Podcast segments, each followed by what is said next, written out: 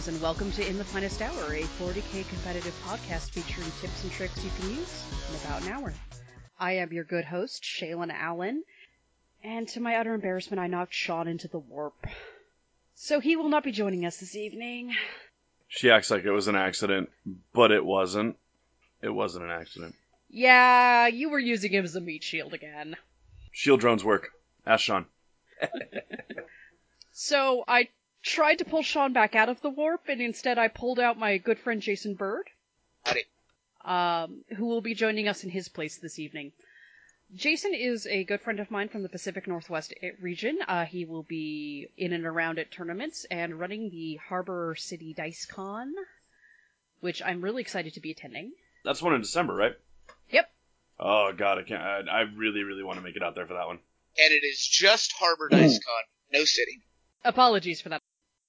I kind of felt that we could start this episode out with a pretty interesting topic, and that is the whole. I've heard actually recently was this unit is OP when he suffered six mortal wounds out of a Grey Knight unit. Yeah, because Grey Knights are OP, folks. Heard it here first. They're the worst. They're, they're they're broke as hell. Internet secret sauce coming to you guys. That one damage smite is horrible. Unless it turns into demons, and then it's like, oh, hey, you know that plague bearer list we just talked about? I'm gonna smite it down past 20 wounds and then dock it off the table with storm bolters. It's, it's funny that you mentioned that, Shaylin, because the way I've actually heard this this term reference, you know, uh, that unit's OP is, you know, uh, exactly something you know Jason just mentioned a little bit ago was about plague bears. Mm-hmm. You know, I've heard so many people, even especially recently in the last couple months, talk about how overpowered and broken plague bears are. When, if you look at that unit for what it is, it's not really overpowered. I mean, Jason had some solid points on those. Do you, uh, do you, do you remember what some of those were, Jason? Yeah, I mean, if you're just going out of the demon book, or even just adding Death Guard with them like I do, you have a decided lack of AP. Mm-hmm. You don't have much offense. You have to put a hundred, another hundred point character in a Scrivener with him, and then another 180 point character in a Death Guard Demon Prince with him to get him to reroll once. That's not the problem. The problem is when you get into you get into adding Ahriman, two Demon Princes each, and a Knight with a double Avenger Gatling cannon standing behind him. It's not book to book. This is a very balanced edition. The problem is it's the mega suit factions. Yeah. Synergies can actually be where the problem is. The fact for the longest time we had those Knight rotating ion shields going to three up invulns. That was a problem, and that was a synergy problem, not a unit problem. But even then, I don't I don't even think it was a synergy or a unit problem. The problem was the fact that they sat there with 18 command points that they could rotate ion shields every single time That's a synergy problem.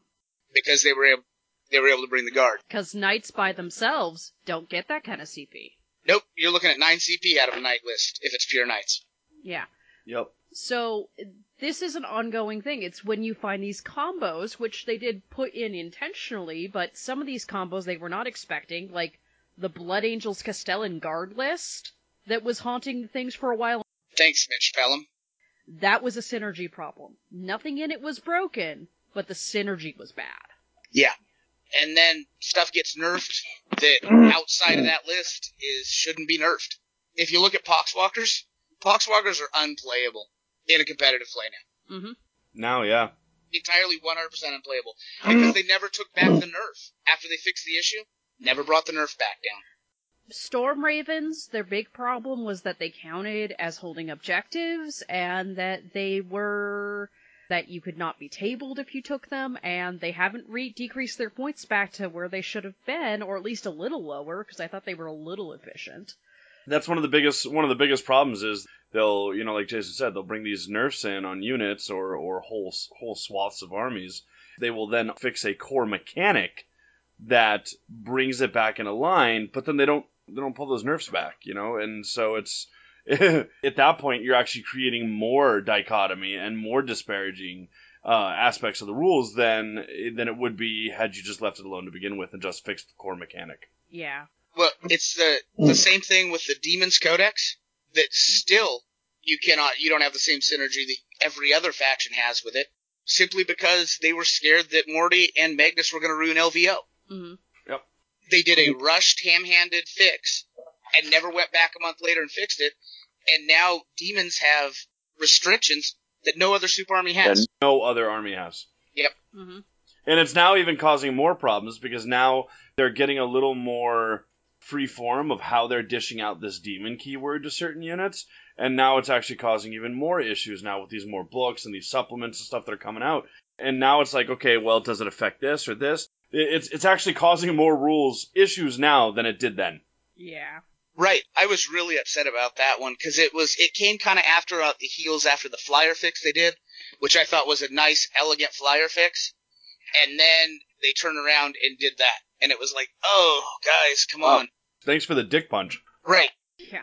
Make it much more elegant, like you just did. You got nothing but props about how you fixed the flyers holding stuff, and it was great. And then you turned right around and did that one. And I actually liked how they fixed the smite.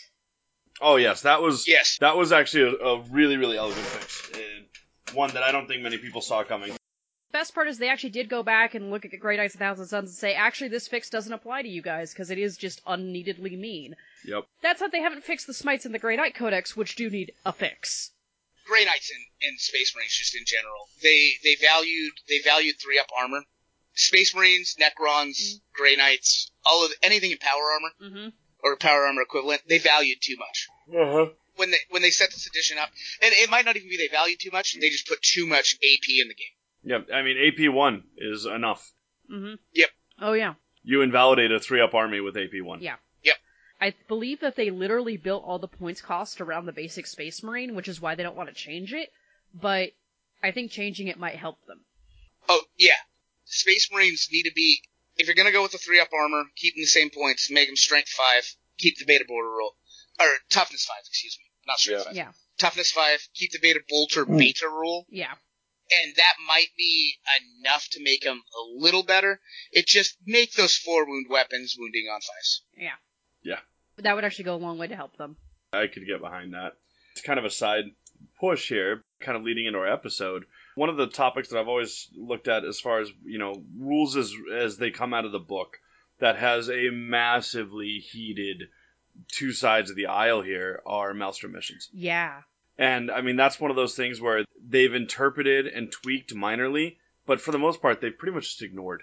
They've added to it, they've given it a little bit more, but they've never really toned it, tweaked it, you know, uh, brought it in line, addressed it really in any way, shape, or form. And I'm just kind of curious as to why you guys think that is. I think a lot of it is, well, first of all, in order to really play it right, you got to have a deck of cards Yeah. that costs an extra that costs an extra More fifteen money. bucks.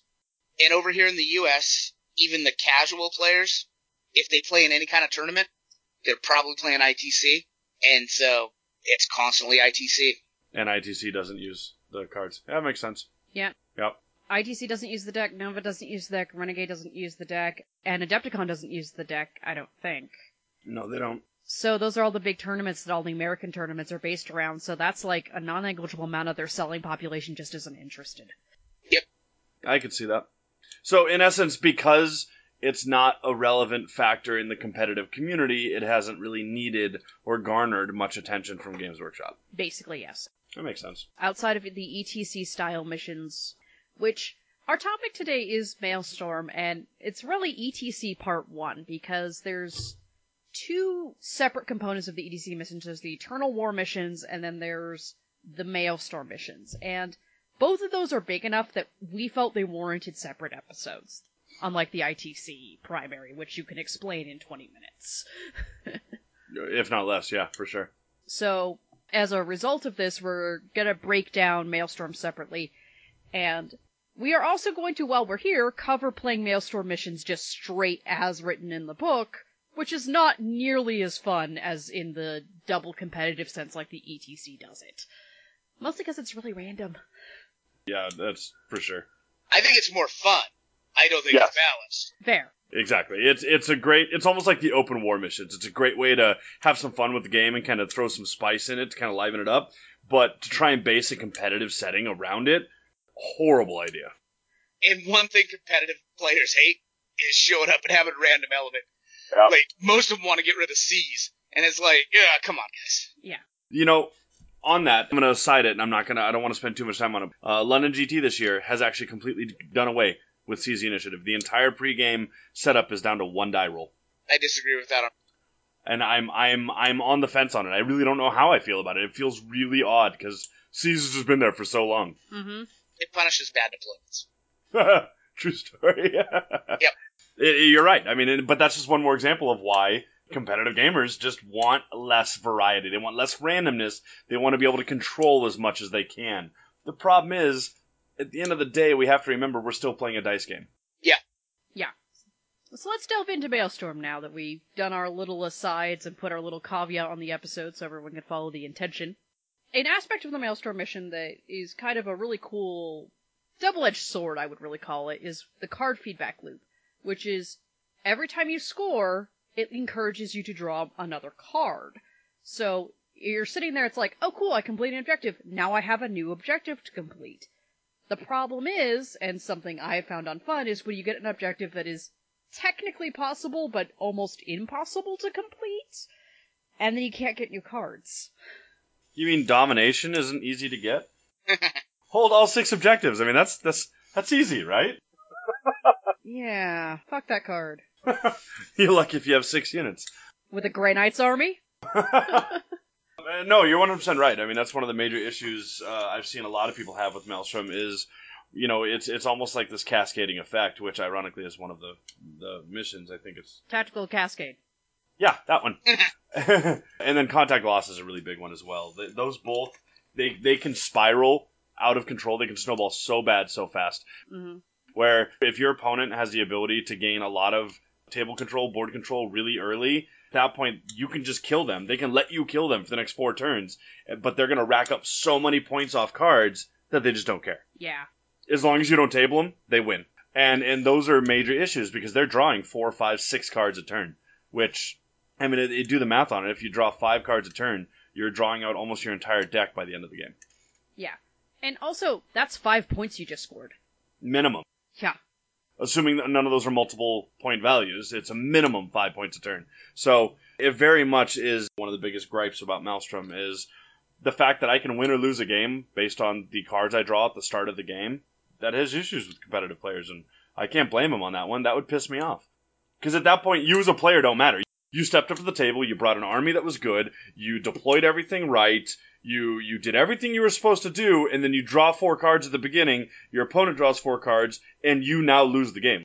Yeah, because you drew hold objectives one, two, and objectives hold objectives one, two, and three, and objectives one, two, and three just happen to be, In their deployment zone. Yay! and it's an orc horde with 180 models. Yeah. Yeah.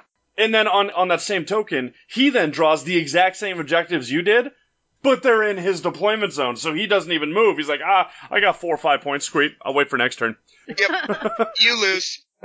right? You're like, oh, sweet, it's turn two, and you already got a six point spread on me. This is this is going great. Yeah, so I mean, that's exactly it, and and I 100% understand why competitive players do not like that. It's worse than that six point spread because he's got a six point spread. He got to draw three more cards, and you still have to go get Yep, objective one, two, and three. You get to discard one. Yeah. Yeah, And you have to spend CP to do it. Yeah. Yep, horrible. So that's really like a 12 point swing. Yeah, right. Because, exactly, because there's that cascade. That's exactly what happens at that point, Better brought a lot of tank commander with Punisher Gatling. right? Yeah. So that's like an example of why there's some problematic natures to the Maelstrom setup. And even when you can build your deck, sometimes you get things that are just, I got cast a psychic power and they brought Thousand Sons and they deny all of my psychic powers all game. That just sucks. I'm more okay. I'm more okay with that one because that one's on you. Yep, and it's also it's also a single card. It's one card in your deck. Yep. And and the best part is, I, if I remember correctly, I could be wrong, but that same card is either cast a psychic power or deny a psychic power. I'm talking about the Grey Knight specific one that is literally cast a power. Which I leave in my deck because of course I leave that one in my deck. Sorry, you're thinking the faction specific. Yes, I apologize. Yeah. Yes. The basic deck one, that one I believe is cast or deny, which gives you a little bit more flexibility to potentially gain that. But yes, that's it, it's definitely rough. There's also the notion of Maelstrom cards aren't built equally. Like, Domination is basically impossible to get for almost any army. And if you do get it, you pretty much won the game. Because your opponent will hold an objective all game. They can do that pretty well, and that's hard to steal from them.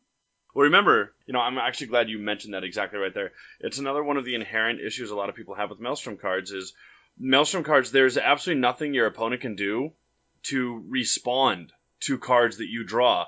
Because almost every Maelstrom card, I know there's a few otherwise, but almost every Maelstrom card is scored at the end of the turn. You pretty much the turn you draw it. Uh, you draw it and it's scored at the end of your player turn, not battle round, but player turn. Yeah. And as a result of that, if I draw domination and it says to hold all six objectives, you may have been holding that objective for most of the game, but if I just push up just to hold it for right now to get me domination, there's nothing you as my opponent can do to actually counter that. You there's less interaction between the two players that way. Yeah. And you don't know what's coming. Exactly. And, Yep. and so you don't know what's coming. So yeah, hey, great. I've got five Terminators standing on an objective back here. That objective should be completely fine for the rest of the game. But oh, I drew that. I'm jumping 30 boys over there with my eight inch charge, and it's mine. Yeah, exactly. Yeah. When you're like, oh, I thought I had this, uh, or worst case scenario, you, you have the subjective for five turns and you never draw the damn thing. Yeah. I, I don't know how many times I've had that happen. I'm like, I got this one, I've got it locked, and it doesn't freaking matter, you know. So it, it's exactly that that variance, that randomness. God, it causes so many bad feel bad moments with mouse missions. Yeah. And and that's basically the reason why some people have problems with it is that there's a lot of feel bad moments. Feel bad moments just aren't as fun. No, feel bad they suck. Yeah, no, it's like, and sometimes it's, it'll be like, oh man, I get the Grey Knight one where I cast powers and then I blow up a bunch of powers and get myself like six Maelstrom points off the card, because you can do that with the Grey Knight cast card. And my opponent's just sitting there like, really? You're doing what your army already does and you just got paid for it? What? But then it turns out what you killed was bloodletters, and they just came back for two. Yeah, exactly. They just spent two CP and they're all back. One of the things I actually really like personally about the faction specific decks is the exact thing we were talking about earlier in the power soup armies. mm-hmm. a lot of times people will take these faction specific decks and like I'm I've got three custode shield captains in my army and I made one of my warlords, so I'm running the custodes faction deck, but all I have in my army is three shield captains. They can't do all the custodes custom stuff. Yeah, there's there's quite a few custode cards in there specific that you're just not going to be able to score as a result of that. And so I, I like how it the faction specific decks do have tendency to tone some of the huge, you know, cherry picking out, but Mm-hmm. we don't really use Maelstrom in competitive, so it's not really a big as big of a deal. So a- another thing is like two thirds of the Maelstrom deck is all about controlling objectives and territory. So this is a huge, huge, huge reward for board control armies, which is great for things like orcs or a plague bear list where it's like, yeah, no, I can just go take over the board. It's fine. I got the bodies. Um, but for more elite based armies, that can be really problematic. Like Tau, like, uh, we don't really control the board, we just shoot everything to death. Tau deserve it. Uh, that's a different discussion for a whole different episode. But yes, they do. The problem with some of the kill objectives ones, and this is very consistent across them, is they require a really specific target. Like the kill the Psyker one, you're sitting there, and unless your opponent brought Grey Knights or Thousand Sons, you probably don't actually want to take that because it's not a character protected in the backfield. Yeah. They're one Psyker, if they even have one. Right. You ain't getting any of the psykers in any list I play unless I want you to. That that's exactly. I mean, I'd say easily ninety percent of psyker based lists out there, even the Thousand Sons ones, you're not getting to those psykers unless your opponent really wants to present them, and it's most likely not going to be. I mean, at that point, that card is worthless to you. You might as well replace it with something you can get. Yeah, even if you're just playing the Tzeentch God faction, there's going to be 60 plague bears standing in front of the psykers. Yeah, exactly. Yeah, seriously. Or, my personal favorite is Flyers, and your opponent brought Eldar Flyers. Yeah. Yeah. Well, the the one I love about the flyer one is, and a lot of people don't. I, I guess people still don't get this sometimes. Is it's any unit with fly. So you kill that one jet bike unit, or I you kill that wave serpent, and you get the flyer one. Ah, Yeah, it's it's literally kill a unit with the fly keyword. that's way better.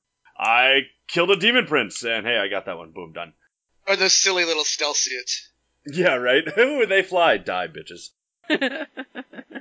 One of the things I personally like about the Master missions, but I know a lot of people don't seem to enjoy. So there's different, obviously different kinds. We have the basic ones that came out in the core rulebook. But then they also came out with more. They came out with uh, another sets in both the different chapter approves, and I think they've even had some variants that they kicked out in a, cha- in a, a White Dwarf or two. Yeah, they have. They, they have actually added a lot of ma- missions to the Maelstrom set. So you actually have a lot to draw from, especially if you're in a thing about building where you can build your deck, which we'll get to later, second half of the episode about deck building, because that's its own thing. It's kind of interesting because right now we're just kind of talking about aspects of the Maelstrom missions that are kind of fascinating. One of the big things about Maelstrom I've noticed is staying alive is the best thing you can do tactically with a Maelstrom mission because it means you have units to interact with the board later. Because you can draw holding objectives on turn six. Yes, durability and mobility are the two strongest assets in most of the Maelstrom decks. Yeah. That's how you would build your army for it, because you can actually build your army for this to a degree, randomness aside. The jump becomes really important, stratagems like Wings of Fire become important. Because I have played Maelstrom games where it's just like, I'm gonna shut this unit over here. Woo, I get a point. But honestly, what you described is the same thing that makes a good army in ITC. After you get past the like mid tables, the armies aren't tabling the other army. Yeah, When you Nope. have two good, when you have two good players, they're not tabling each other. I mean, just look at what happened at Sean Nayden's game in the final round of the team tournament. Hmm He should have lost that game. I mean, he gets blown out of the water first turn, and then comes back and wins that game because he's a he's he had a durable, mobile army that he plays well. Yeah. That said, they are especially key in this because Tau can still win tournaments, and they are not known for their mobility. I'll put that out. Oh, it's it's much it's much more important in this than it is in ITC, but it's the same concepts. Yeah. yeah. The the basic principle is still there. In Maelstrom, because it kind of uh, amplifies that randomness, it also amplifies that need for those core principles even more. Yep. Yes. Exactly. In order to absorb a random torm of Maelstrom, your army needs to be extra resilient and extra fast at the same time. Which is a weird concept because there aren't a lot of units in the game that really hit that qualification. Usually they're one or the other. Yeah, Yeah, Um, it's not like we don't have units that are both fast and durable, comma, they're a lot harder to come by than you think, and they're expensive usually. point wise. Point was, but I'll point out that like a unit of boys is actually pretty fast, and it can have up to 40 boys in it when you consider like mobbing up. Most people aren't mobbing up anymore, honestly. Actually, they're mobbing up late game. yeah. Still, uh, you you get the concept of like, okay, well I got a 30 man blob, well that's 30 wounds. It moves 5 plus d6 inches a turn, and then it'll most certainly assault something, giving an extra 2d6, so it's actually faster than you think it is. It's also about 315 points though too. Yeah, not like big units don't cost, but that is something to know. But it's like Sean and I were dunking around, and he was running a Wind Rider Warlock on Wind Rider unit, and that thing was jumping around and causing mayhem. Oh yeah, That's what that unit's designed to do, but it also has its vulnerabilities, so it's like, yeah, it relies on it on psychics to like keep it alive. Yeah, but that's only like what around 125. I don't remember what it costs because I didn't actually see the points on the list. I think it's a pre- I think it's somewhere around there. Might be you know missing some, but it's pretty good value. Ballpark. Yeah. A unit that relies on psychic nonsense to keep it alive will run cheaper, but it does get the variance of psychic variance, which so that's its own simple sword for a different episode. The other thing to know with Maelstrom is while it is can be random, you do have the ability to discard cards, and you can crawl back surprisingly because you might start with a bad hand and like have to kind of like jimmy and take two lame turns, but then your opponent can get shuffled in a bad hand and then they can't move anywhere. But that's the variance that we were talking about. I mean, it's Yeah. you know that randomness is exactly what turns people off from that Maelstrom. Yeah, no, I'm commenting the randomness. Uh, we talked about happening specifically at the beginning of the game. It can happen any point in the game, is what I'm trying to say. You can get screwed or gifted turn five. It's you just don't know. Yeah. Maelstrom reminds me of AOS. It reminds me of that double turn in AOS. Double turn. Yep. Uh, if me and my buddies want to play a cool, fun game that we can have some surprises in, you know, just on a stream or in the shop, that's great. Mhm. Like that's some, that's some good stuff. But if I'm gonna, you know, spend a thousand dollars to fly to a tournament, stay at a hotel, you know, take a whole weekend, I don't want that coming down to I got double turned on or I drew bad Maelstrom cards. yeah. That's like a lot more salt factor, and Mind you, I've had some fun writing my own Maelstrom cards. I played a game where we wrote our own Maelstrom cards as a joke. So one of the Maelstrom cards, I, um, cause we split them in half and like gave them to each other, and one of the Maelstrom cards was do the hokey pokey to get a point. I love that stuff for like little RTTs and stuff. Amazing. Yeah, it's fantastic in a narrative, silly, casual RTT, because it's like, now Sean Morgan is doing the hokey pokey. You win. Yep. Doesn't matter, he gets a point. You win because you watched him do the hokey pokey.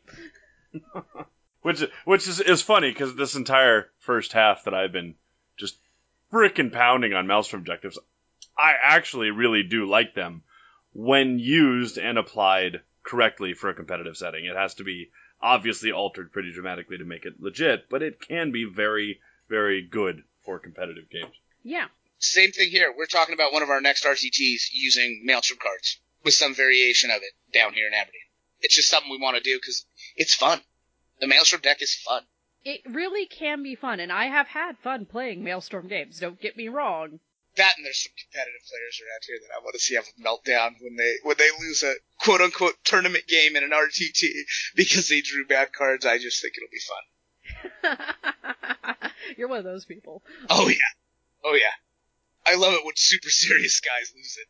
As we said, they, they can be fun, and they aren't actually bad because they really do appeal to more competitive crowds.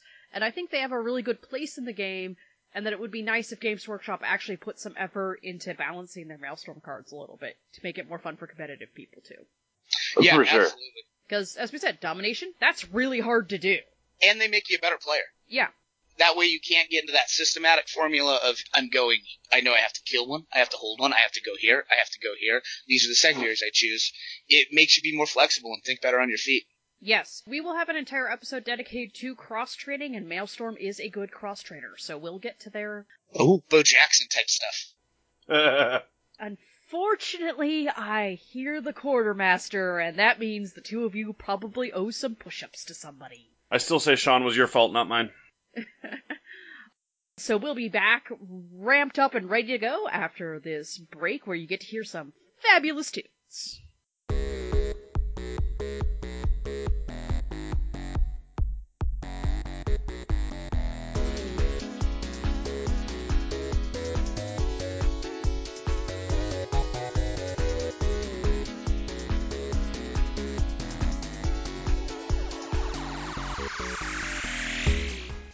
Northwest Area Gamers. If you're looking for a major ITC event happening in the later end of the year here, think about Stumptown Stomp.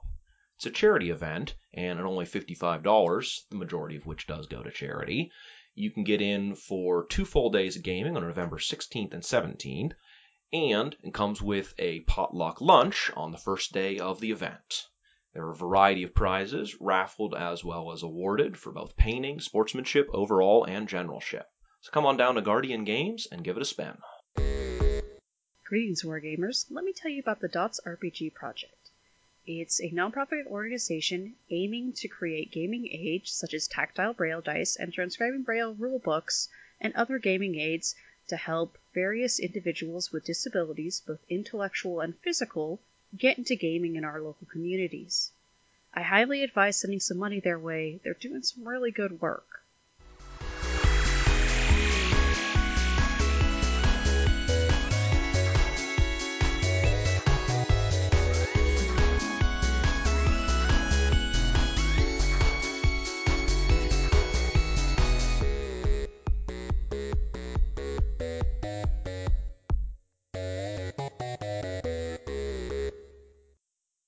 And we are back, and I am amused by the amount of sweat on the floor. How you two feeling? I'm alive. Better than Sean. I'll get him back eventually, I promise. That's where I spent my break. Yeah, that's what they told to uh, Drago. That's what they said to him. How's that working out? I'm gonna have to, like, mind wipe you since you know that name, so we'll see how this works out. ah, joke's on you. I don't have one. this is probably true. Yeah, I don't, I don't like that Drago guy. He did stuff to my special boy Morty. You know, in your defense, Morty did kill Garanaton first, but that's a different discussion. Bad touch. Bad touch. Mm-hmm. A alternate tactic to having a lot of mobility and board control is the Tau tactic, which is to have all of the killing power. Because you can still win a Maelstrom game by tabling your opponent. Kill everything. Most Maelstrom missions, yes, will will still dictate a full victory upon tabling your opponent. Yes, so that is an option, or you just shoot all their board control off the table, and then it doesn't matter that you don't have any, because they don't have any either. Be aware that some of the new chapter approved Maelstrom missions, just rulebook Maelstrom missions, are using the uh, the new I don't remember the name of the rule, but the one that uh, the new sudden death alteration, where uh, tabling someone does not automatically uh, award a victory. You actually count up total points accrued at that point in time, Yes. and whoever has the most wins. Which leads to some weird stuff where you're Oh, not yeah. shooting your opponent's last model because you're trying to get more. Eh. Yep. Yep, it, it does lead to that. Or one of one of my personal favorites, where I saw a guy intentionally table himself by charging the his last five man unit into a, That's to an great. enemy just to get them killed because if he was tabled at the bottom of his turn, he won by two points. But if his opponent got to take their turn, he would most likely have won. and you wanted to talk about field badsies earlier? That's field badsies. right? When you're like, wait, what the hell just. No, that does, No, you don't get to suicide yourself and win. I Yeah, tabled exactly. you, I had you beat, and then you stole it from me by killing yourself. Makes no sense. That makes no sense.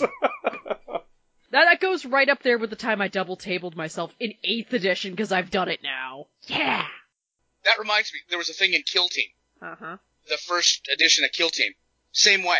Because I tabled him in round three, the game automatically ends. And because I hadn't run over and touched these two objectives that I could now do, because this whole army's off the board, I auto lost. It was like, mm, this is not right. No. This is n- this is not not a good rule set. I do like the ITC nature of the tabling thing, where if you've tabled, you get four points on the primary no matter what. yeah, it, it's like just below max points. Like, you can't max it that way, but it still gives you a really solid point base because you did Right. uh, accomplish a great thing in the game. Yeah. You couldn't have done nothing for five turns and then done it. You could have done nothing for two turns, then tabled them, and yeah, you should win that game. Yeah. That's a thing there that's kind of intriguing and somewhat awkward aspect, but it, it can also be fun to win from a table, because it's just like, I accrued a ton of points, you shot my Grey Knights off, doesn't matter, I'm up 50, bro. But you know, one of the things that is argued for and against Maelstrom over ITC is obviously, you know, people always talk about, well, with ITC, the missions are so structured that you can tailor your armies to avoiding certain, you know, giving your opponent points, like, you know, avoiding secondaries that you don't want to give your opponent.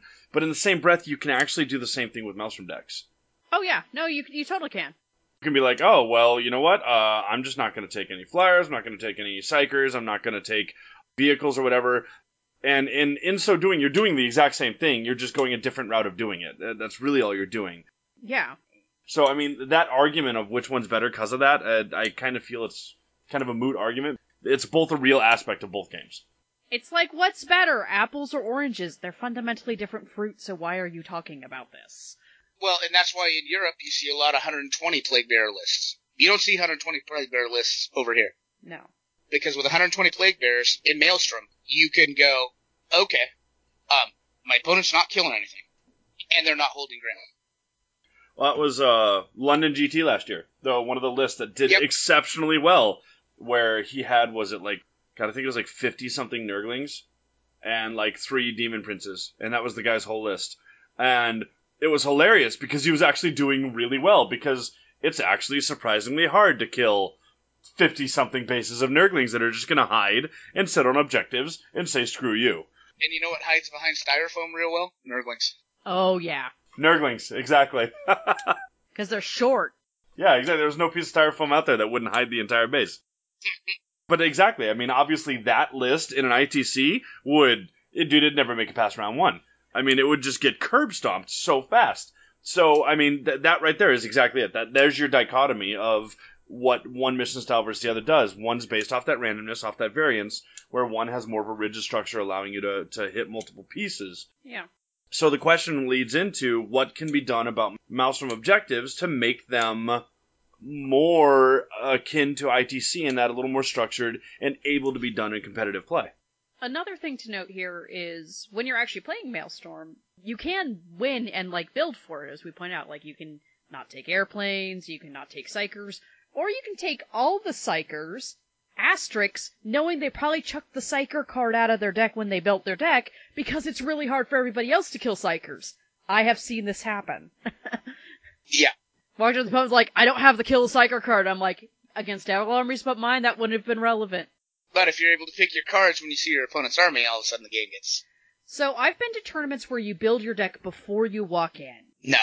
And that's one style, and then there's also ones where you get to build between armies. Now, obviously building between matches is more powerful and more balanced in a certain sort of way and certainly rewards skill for building your deck correctly. But arguably it takes less time because you don't have to build a deck in the middle of your game, which you have a limited amount of time to play. So there's advantages and disadvantages there. A thing to note with Maelstrom is because you know that if they have to kill certain targets, protecting those targets can be really useful. Just hiding in them in a building where the bottom floor can't be seen through is one thing. Well, it's like Jason was talking earlier about, you know, if you get the draw the Psyker one and you're playing against even a Thousand Sons list, you're never gonna get that Yeah. Psyker character. But doesn't that also kind of present some opportunities? As a player, if I'm like like Jason said, the exact statement he made. I, I correct me if I'm wrong, Jason, but you said you're not going to kill one of these psykers unless I let you. Correct. That kind of presents an opportunity. How many times you're playing against the 80 plague, 90 plague bears or whatever, and the and the Thousand Son psykers behind it, and you're just you're kind of in this standoff, you know, like I'm not going towards you, but the plague bear thing is slowly coming towards me, but no one's really committing, right? Mhm. Well, my opponent just drew the kill a psyker card, and what am I going to do? I'm literally going to send a psyker out just a little bit out there on the flank there to let this person think he's got a shot at it. And he probably does. But what is he going to have to commit to kill him? Yeah. And then what am I going to then be able to turn around and pound on? Yeah. You know, I mean, you can almost bait him in that way. Mhm. Yeah. See, that this is why we're talking about actually playing the cards correctly, is using your opponent's cards against them is definitely a good tactic. And also denying your opponent points. It's like, well, I put 10 Blightlord Terminators on this objective. Most things are not walking over there. No. Nope. But if it's just a hold objective, all it takes is one orc boy. Yeah. One dumb orc boy, but if I put lock the bases such that you literally can't stick the orc boy between it, Yeah, but he's he's coming with 29 other friends. They'll go ahead and kill enough uh, plague load. in bed. that's an example. Yep, I get what you're saying. One of the reasons I'm back to Nurgle instead of my orcs. I just got sick of getting board controlled. Yeah, fair enough. Well, and the nine inch charge. It was it was too much. Uh, down to an eight inch with Evil Suns, but it was just, you know, if you leave a pack of boys sitting out there, it's just it's not worth it. It's just bad. Yeah. But but the point I'm trying to come across here is if you find an opportunity to basically like make it so that scoring certain things against you are absurdly hard, then you've just made your opponent's life more miserable. Oh yeah. Which is always a good tactic. It's like, oh, you want to kill something this turn? Nothing's in line of sight. Good luck. It's the same concept with ITC and list building there too, Yeah. because it's just, oh, this list does not give up mask secondaries. Deal with it. There's some other really cool stuff in there as well, like is card counting, which is an interesting skill you don't really expect to do, especially if you have a limited deck. It's like, well, how much of my deck is left? How much of it have I spent? How much of my objectives have I gone through? Am I looking at more kill likely kill cards than not kill cards? You can actually predict what you're going to get to some degree if you're willing to invest in that skill. Yeah. Which is mostly a late turn skill, but it's not useless to you. And then I I think you got to put rules in place Mhm. in a tournament setting where I am not allowed to flick through the number of cards I have. I'm not allowed to flick them back over after I've used them. hmm Yep. I mean, the moment you start looking at that, and I, I hate saying that, you know, ab- about the game right now, as this game is pushing more and more towards structured competitive play, which it is.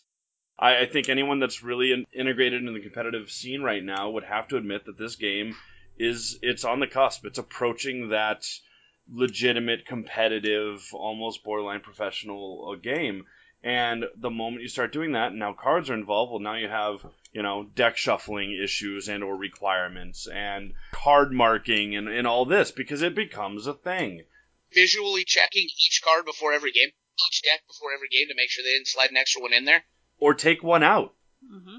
Yeah, or take one out. How much more can I mean? How how beneficial is it to take domination out of my deck? Yeah. You see it at Magic tournaments all the time. These guys are even on stream, Yeah. and they're palming cards. Yep. So, in that sense, Maelstrom can have mechanical problems, but presently you are allowed to count the cards remaining in your deck, and we are assuming people are not cheating here. Because we don't advocate that. And if you catch your opponent doing that, sure as crap you should call them on it, because that's not okay. And just get the get the TO. Yeah. Yeah. That's what TOs do! This is one things we do. Get me while it's happening. Please don't come tell me two games later. Get me right now. Yes. Uh, all three of us are TOs, by the way. A thing to know is there are technically secondaries in the Maelstrom mission set. There's Slay the Warlord, either First Blood or First Strike, depending on what version they're using, and Linebreaker. And it's one to three points, which is not a lot, but sometimes that it can be a really close game, and that can be the difference. Yeah. It, it can easily alter it. It can it can swing it. Yeah. In the extreme cases where you've stacked up a lot of points with Maelstrom, those points are irrelevant, but as I said, in closer games it can become very important. Sometimes three points is a lot of points. It can be. I mean, in in a in the Maelstrom setting, though, I mean, you figure three points in and of itself can sometimes be a single card. Yeah. Yeah. You know, so I mean, and and mind you, this is also banking on you getting all three of those points and your opponent getting none. And that's Right. also another thing we didn't talk about is the randomized victory points on the cards. Yes, in and of itself, if we're talking pure Maelstrom missions, these these cards, I mean, some of them literally can be worth five points apiece. So one of the things they do do in many competitive situations is they cap that at just fixing it to two or fixing it to three in the D6 version. It was actually what what they the best one that I've seen. What they do is they literally just any variable die because it's all D threes, right? hmm Any D three is classified as a two. Yeah. So if there's bonuses D three like D three plus one or D three plus two or whatever, it's still just the D three is considered a two, Yes. and then you award points accordingly. We're okay with that. Then. Yeah. That takes a lot of the worst of that out of there, that swingy factor, because it's also like, oh man, I have an opportunity to get ahead. One, one, one, one. You know, but there, there's the other side of the coin, though. I mean, you were talking about the the Grey Knight one you have that'll score like five or six points. I know for a fact, uh, Jason, he runs Death Guard. There is a Death Guard faction specific Maelstrom objective that I personally have seen award. It was somewhere in the in the lines of seven or eight points in a single turn. Yeah. And it, it's the one where every every multiple of seven wounds you do in that single turn is worth a victory point. Yeah, and then I'm doing a bunch of math and square rooting. Yeah, it's it's Jesus, dude. Just stop. Yeah, you, you don't want to have things where you have to do a lot of keeping track. Keeping track is a pain in the butt. That is not a good game mechanic. No. So I want to ask. So we, I mean, we've pointed out a lot of strengths that the Maelstrom objectives have. We've also pointed out some obviously glaring weaknesses, and there are some missions. I mean, as we talked about, ETC kind of has their own format of how they're how they handle the Maelstroms. First question: Are there ways that it could be implemented in a competitive setting, and if so, how? So the first and somewhat obvious is to build decks and give the players control over what they can draw. As I said, there's the two different versions. There's the one where you build your deck on the spot in front of your opponent right before the game starts, and then there's the one where you build it and walk in and use that one deck the whole tournament. I think I prefer right in front of the opponent. Your opponent gets to see what you chose. He knows exactly that you have the right amount of cards. He knows you don't have any multiples that you shouldn't have, Mm-hmm. and it's right in front of him. I, I like that one. And it's just better because, like, if, let's say you bring a Knights list or a Renegades Knight list to a tournament. Mm-hmm. You know, you really, in a Maelstrom, you are really going to struggle if you're not able to ta- tailor that between opponents. Yes. Yeah. The the side effect is it does consume match time, and match time is already hard to accomplish. Well, I, do, hold on. Does it though? Does it though? Because I mean, think about it in an ITC setting. How much time do you spend before match going over secondaries with your opponent? What, three to five minutes? Yep. Less. Okay. Ah, it all depends. If it's a competitive opponent, 20 seconds. My Nurglist, I get asked 12 times what they can max, Yeah. and then They'll they'll literally look at how many models do you have? Shit, you only got seventy four. I can't max that. you tell them Big Game Hunter is the three Plague Tanks and the Demon Prince, then they're like, oh, what else can I max? oh well, you can go ahead and max, you know, mark for death. Yeah, so Shay, I would agree with you. I would agree with you that I'd probably say 70 or 80% of my games, the first 2 Mhm. ITC secondary objectives that my opponent chooses are those first two are done in the first like 30 seconds. They'll then spend 3 to 5 minutes picking their third one. Yep. I play Grey Knights, and if some, my opponent can't figure out very quickly to take Marked, Butcher's Bill, and something else good, that's their problem. So, uh, prime example, if I was running my Nurgle Demon summoning list, I would never take either any of those against you. That'd be a waste. There's no way I'm going to get marked for death against you. It's not going to happen. Butcher's Bill, I'll be lucky if I kill one unit a turn more or less too.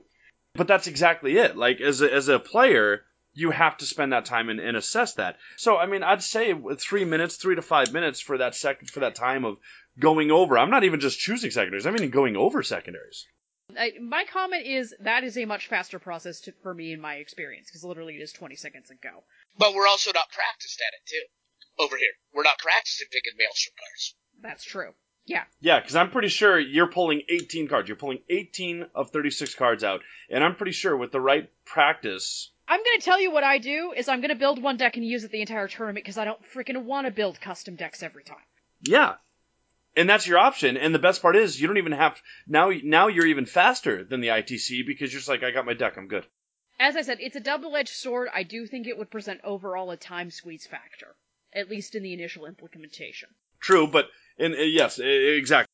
And I think there will also be arguments of if someone drops their deck on the floor, oh god, they're gonna have to spend another five minutes picking it up, making sure the cards in there they're supposed to be. Oh, that is one thing I didn't think of. Oh yeah, Yeah, uh, I, so I can see a drama factor increase as well. there are some double edged. Yeah. I have knocked my Maelstrom cards on the floor and had my opponent flip a shit because I legitimately just clumsied it. I've seen it before as well. Uh, in that same breath, you got those guys that run the ITC missions. I've seen this happen where they'll have like the dry erase sheet. Mhm.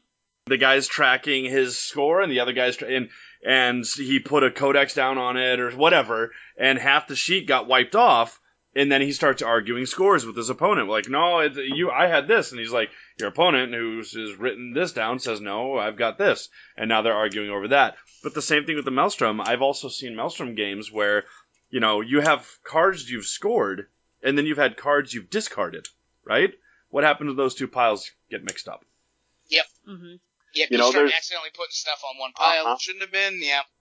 And so there's a lot of questions and variables that come in. But I think there is some merit to considering it, to, to looking at it. And it, do, do I think it has value? I, I don't know. I, the one thing I love most about finding a way to implement Maelstrom in the, in competitive play is it is going to make army building a little bit harder for, for competitive events. And I'm not saying it's going to be better or worse than ITC. It'll be different, which variety is the spice of life. Exactly. And the Maelstrom missions definitely have more variety. And it's constantly bouncing around. You can have swings, and like I said, it's fun. I really like playing the ETC missions are some of the most rewarding missions I have ever played. I will 100% admit that. The, they are hard. Oh my god, are they hard. Yeah. But they are very rewarding. When you walk out of an ETC game and you were, it's a hardcore matchup that you should never have had a shot at winning, but you fight tooth and nail for like a two point victory, you really feel like you freaking earned that victory at the end of that game. And they're very rewarding. So yeah, I, I think there's merit there. Hopefully, uh, I know Jason, you mentioned that you're you're playing around with some of your events. I would love to see how that plays out. I would like to see some of these really good events implementing some ideas and options with it. I know the Du Bois this year and Steel City Slaughter, from what I hear, are both going to be implementing some type of Maelstrom as well. So I'm really curious to see how this develops over the next six months. Yeah, we're gonna try it out in RTT this fall. Awesome. Maybe late summer, fall. We're gonna try it out in RTT. If people really like it, uh, we might throw it in a GT. We do like five GTs a year in Aberdeen. Oh hell yeah. Yeah, and so it, we we have we've got GTS we can play with, and right now all of our GTS are just standard ITC, and I'd kind of like to to mix it up.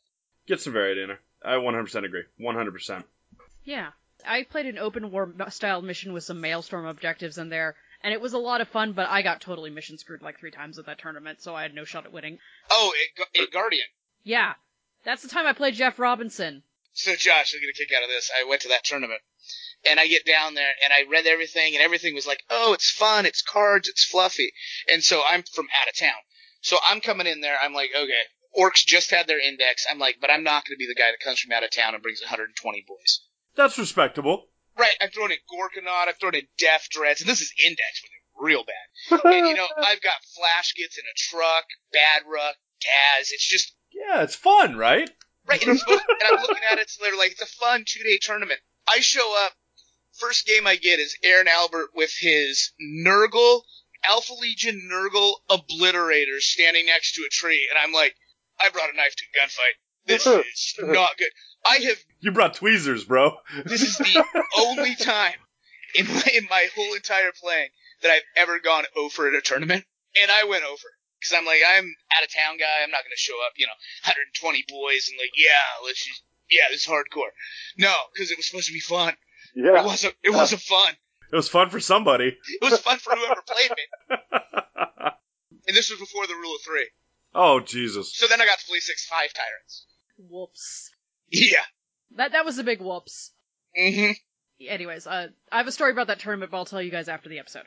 So the other thing to know is there's a real decision whether or not you're using your faction specific decks versus your the generic deck when you are building, because if you've got a soup detachment, which is often superior as we established at the very start of the episode, it's not superior for getting the faction specific Maelstrom objectives. Because even when you have mixed Grey Knights, the casting one's a lot harder when you have a third the amount of Grey Knights on the table. No, it's very true. Uh, does does the Maelstrom card say Grey Knight only, or does it just say complete six casts? It says Grey Knight keyword on it, yes. Oh, when you're Grey Knight site. Yeah. Yeah, the Grey Knight one says uh, it's for every Grey Knight unit that successfully manifests a power. Okay. Then I I almost think that if you want to balance the game a little bit, go ahead and force those in. Make everybody take them. That's exactly that is exactly what I said. One of the events that I went to, I don't remember where it was, but they used the Maelstrom decks. You brought the Maelstrom decks, and it was actually required if there was, because it was early. I think it was early mid eighth, because they they didn't have all the factions out. But if you were bringing a faction that had a faction specific deck, you were required to use your faction specific deck based off who your warlord was. And it, it was very interesting because all of a sudden you got this guy that's running, you know, 150 points of this army that his warlord's based in. You know, back when they had the guard battalion with the CP battery, Mm-hmm. The rest of their army was blood angels or whatever, but they're running guard specific objectives. I think if you want to balance it, you take it a step further. Mhm. If you want to bring demons, Thousand Sons, and a chaos knight, you have to take the faction specific cards of all three of those Ah. and throw them in there. Now all of a sudden, eh, you just made some pretty piss poor decisions. Jesus, yeah. now all of a sudden, you have legitimately taken away your holding objective capabilities, because that's what those replace. Right. I think Jason's right. It, you literally just you you just put them all in. Yeah. Yep. Yeah, you literally you just put them right over the top. So you're gonna end up with more like 42 cards in your deck, but the better part of 20 of them are spa- are faction specific that you're spread between three of. Yeah, eight of them are chaos knights ones. Yeah, that's gonna be great. Then as soon as your opponent shoots your chaos knight off the board, have fun. Feels great. Yeah, no, I 100. percent I think they'd be baller. Um, I, I'm just imagining sitting there because there's a, a Grey Knight one that's kill the demon. ah, Yeah. Of course there is. And I'm like, did you bother with that keyword? I sure hope this is one where I can discard ones I physically can't do. right. No, but it's it's the keyword that's actually it's not on the top line, so no, it doesn't work. Um, it, so so the keyword is demon keyword anywhere on their faction sheet, faction or otherwise. I know, I was taking a backhanded stab Yeah, at yeah. GW. I saw it. I, I caught you. Yeah. I, I, that is, you know, I get salty about some things. That is one thing I am super, super salty about. If you're telling me I can spend three command points in Deep Strike at night, but you won't let me spend four in Deep Strike Morty or Magnus to get shot off the board every game. Uh huh. Right. Seems good. Seems good. Seems fair. So balanced. I'm gonna follow that up with really weird guys. Right. So I actually think the deck alterations thing is uh, is one of the better ways to go, either way you wish to use. Because I like being able to interact with it, so it's like I can choose what's in my deck. And I also think having a caps total on the total number of Maelstrom points you can physically achieve in a game is useful because it does stop these hard swings as bad. When you got an 18 card limit, that's basically 18-ish points. So there's there's a limit. With an 18 card limit, uh, averaging the amount of cards that you would normally score two points on, you're probably going to average the point spread of anywhere from what 21 to 25. If you were to score all 18 cards, which is unrealistic. Yeah. That's definitely something, and also I believe in the White Dwarf there was a thing about getting to redraw your hand if you get a dump hand on the first go. Oh, mulligan. Yeah, uh, a mulligan rule. Yeah. Yeah, yeah, they they do permit a mulligan, which I think is very helpful. I think that's very basic. I think it needs to cost you something. Yeah, there needs to be a play. I honestly think it should just be a command point cost. Yeah. I thought it had a CP cost, honestly. That sounds about right. And honestly, I think if you're doing the before every game setting your deck, Yeah.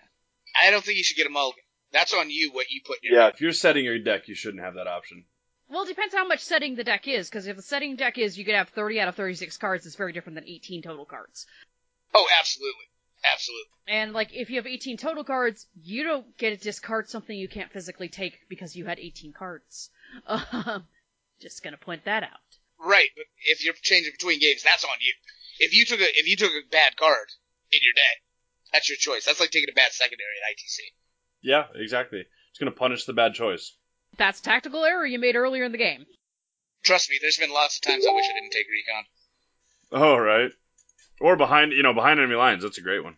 Oh, I, I never do that. So, as much as this episode has been us ranting about the awkwardness and wonderfulness of Maelstrom, because it is totally a, a hit or miss kind of game, Double edged sword. It's both awesome and terrible at the same time. We gotta wrap it up so we can all go do our other things, because we all have other things to do. If you would like to hear more about our deeper opinions on Maelstrom and really specific thoughts, you can email us at inthefinesthour at gmail.com. You can also hit us up on Facebook, In the Finest Hour, our Patreon, In the Finest Hour, where you can get access to our Discord and special Facebook group where you can see dank memes and other fun stuff, including Shay making a silly butt of herself again. Patrons are really helpful for keeping the lights on, and I'd also like to thank our other sponsors for helping us keep the lights on. Dank Muse for doing our dank dank music, Rylan Woodrow for doing our icons, and Stephanie Sherman for doing our t-shirts. And Warbirds Battle Labs. WarbirdsBattleLabs.com. Commission paint if you need it done. I've been known to be able to paint a bit. The guy who's working with me has been known to paint a bit. And also there's going to be at least two battle reports and board games coming out every week. So, should be fun. Awesome. You guys' new facility, your new facility looks sexy as hell, by the way. It looks awesome. Yeah, it's pretty cool. Totally coming to visit. And speaking of, uh, you know, last but not least, anyone that's interested, uh, wanting to get some possible advertising opportunities, if you want to, you know, throw your event or your business, uh, give give a shout out on the page here or during the podcast, don't hesitate to reach out and contact us at either our email, Facebook, or Patreon page. Awesome. Thank you guys. Our episode next week will be the ETC Part 2, the Eternal War missions, which will include less ranting, I suspect. Yeah, probably. And maybe a Sean. Thank you for being joining us, Jason. We do appreciate you coming on, and uh, good luck at T Shift, and good luck to Sean at T Shift. That is actually the real reason he's not here, is because he's out at a tournament. Yep, anytime. All right, this has been Shaylin Allen. Cheeseburger. Josh Dev? Thanks for listening. Wow.